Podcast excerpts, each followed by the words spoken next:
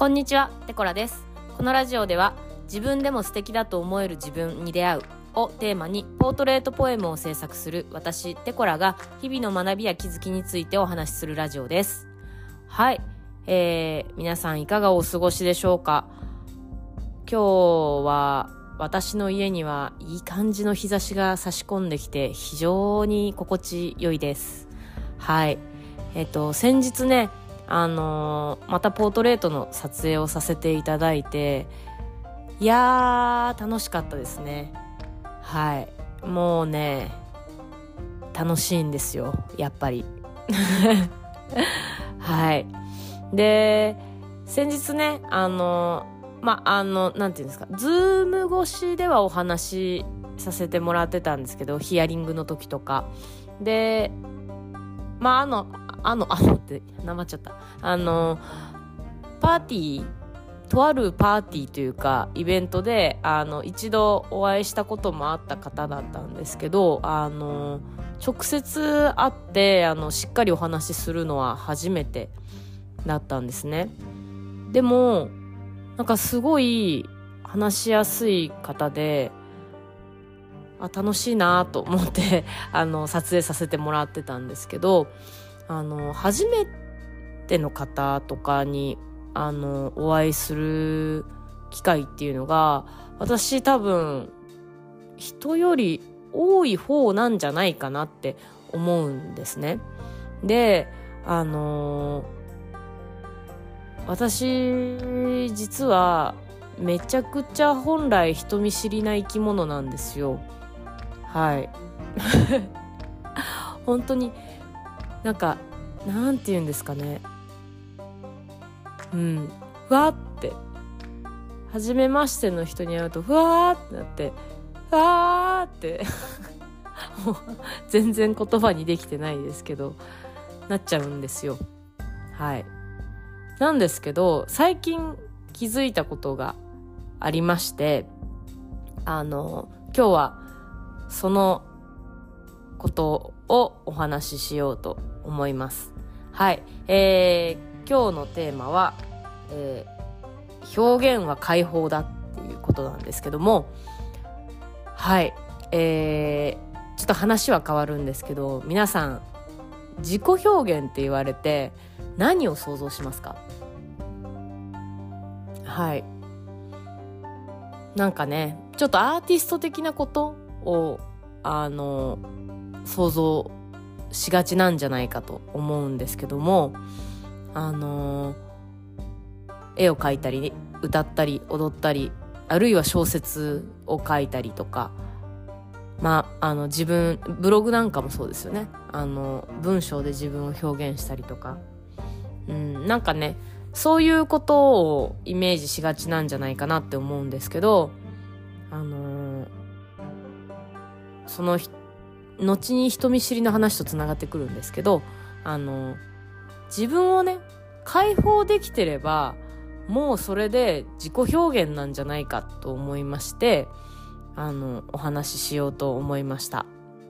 はい。あのー人見知り話に戻ってくるんですけど、あの、そうは言いつつも、まあ、その、初めましての人に会う機会も多い仕事ですし、あの、実際ね、会った方からは、あの、話しやすいって言っていただいたり、あの、え、人見知りだと思ったことないですけどって言われることが結構あるんですよ。でも私が人見知りだって自覚してる時ってやっぱりあってその差って何なんだろうなって思った時に私が一番人見知りする環境ってあのパートナーの友人に会う時なんですよ。そのパートナーですっていう紹介のされ方をしてる時にそのパートナーの友人とかに対してなんかこう「はい」みたいな。なんかこうなんていうんですか。優しく微笑んで自己紹介みたいなはい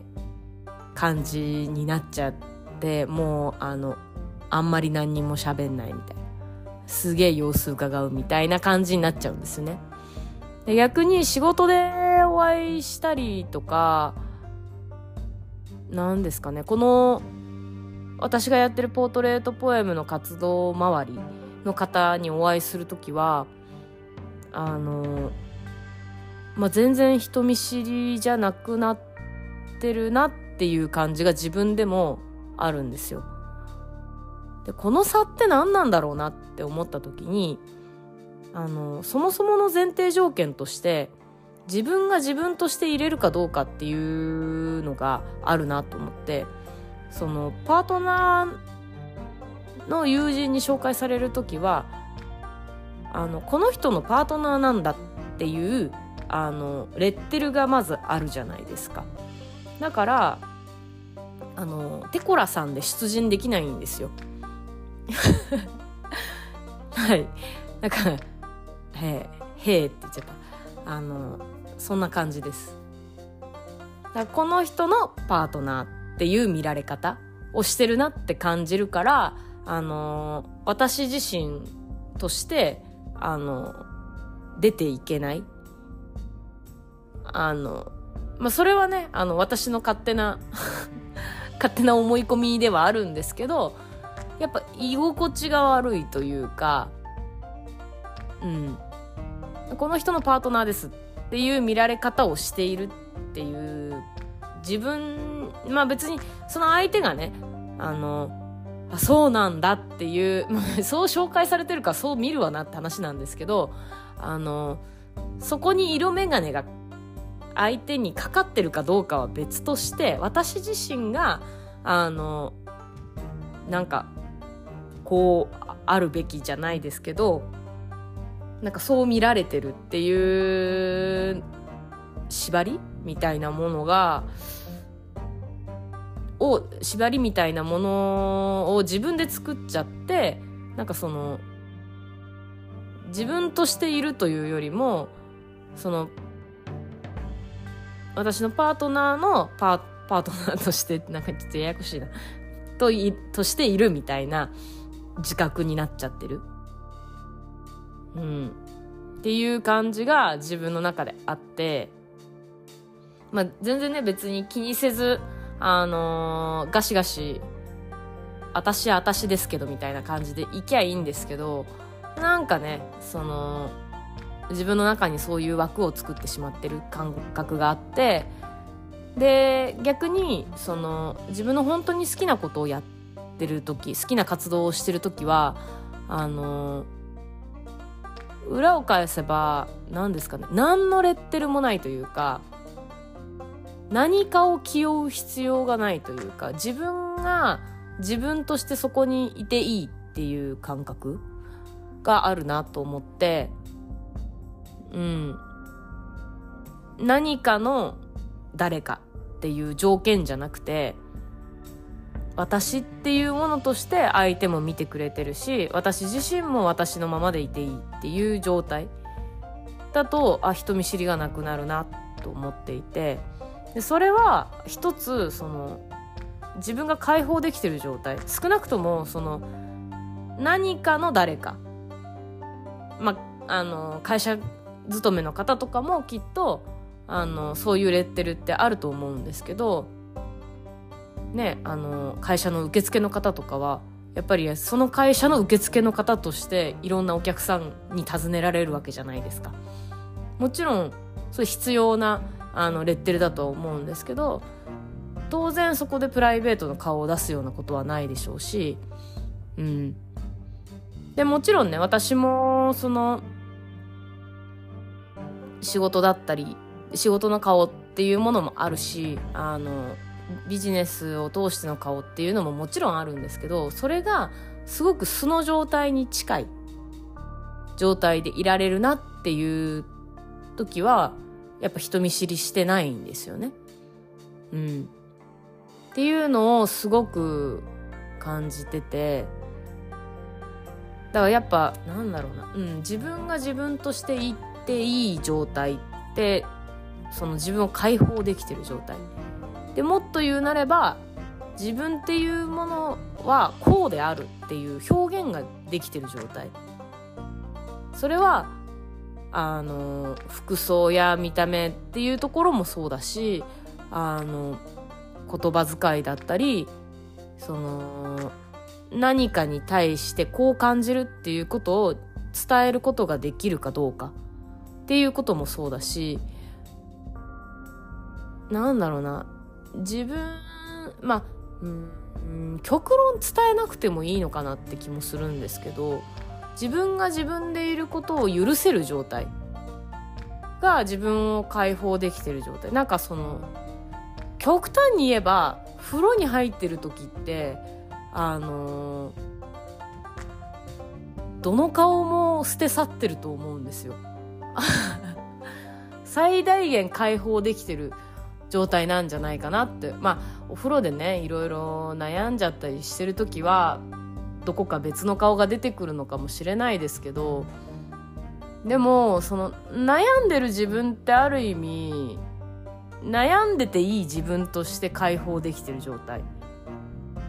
だったりもするじゃないですか。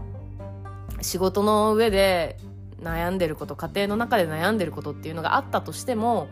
その家庭の中や仕事の中で悩んでる姿を見せられないような人もきっといると思うんですよね。それが仕事の顔だったり家庭の顔だったりになってるんだと思うんですけどでもお風呂に入って悩んでる瞬間っていうのはどの顔でもない自分として悩めてる状態なんじゃないかなって思うんですね。うん、なんだろう人に伝えなくてもいいんですよ。自分に伝えられればそれでいいっていうかある意味。うん。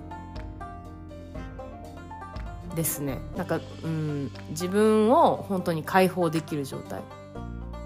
でその解放してる時にあこれが自分なんだなって思えることがそのまま自己表現になってってるんじゃないかなっていう気がします。そしてそれを伝えたいって思ったりあの、まあ、結果として伝わっていく時に人にねあの自己表現というかその人の表現としてあの人につながっていくのかなと思いましたはいえっ、ー、とねこの話は私の中で続きが あるんですけどもちょっとそれはあの長くなったので次回に回します。はい、えー、最後までお聴きいただきましてありがとうございました、えー、今日も楽しんで一日お過ごしください。ではまた。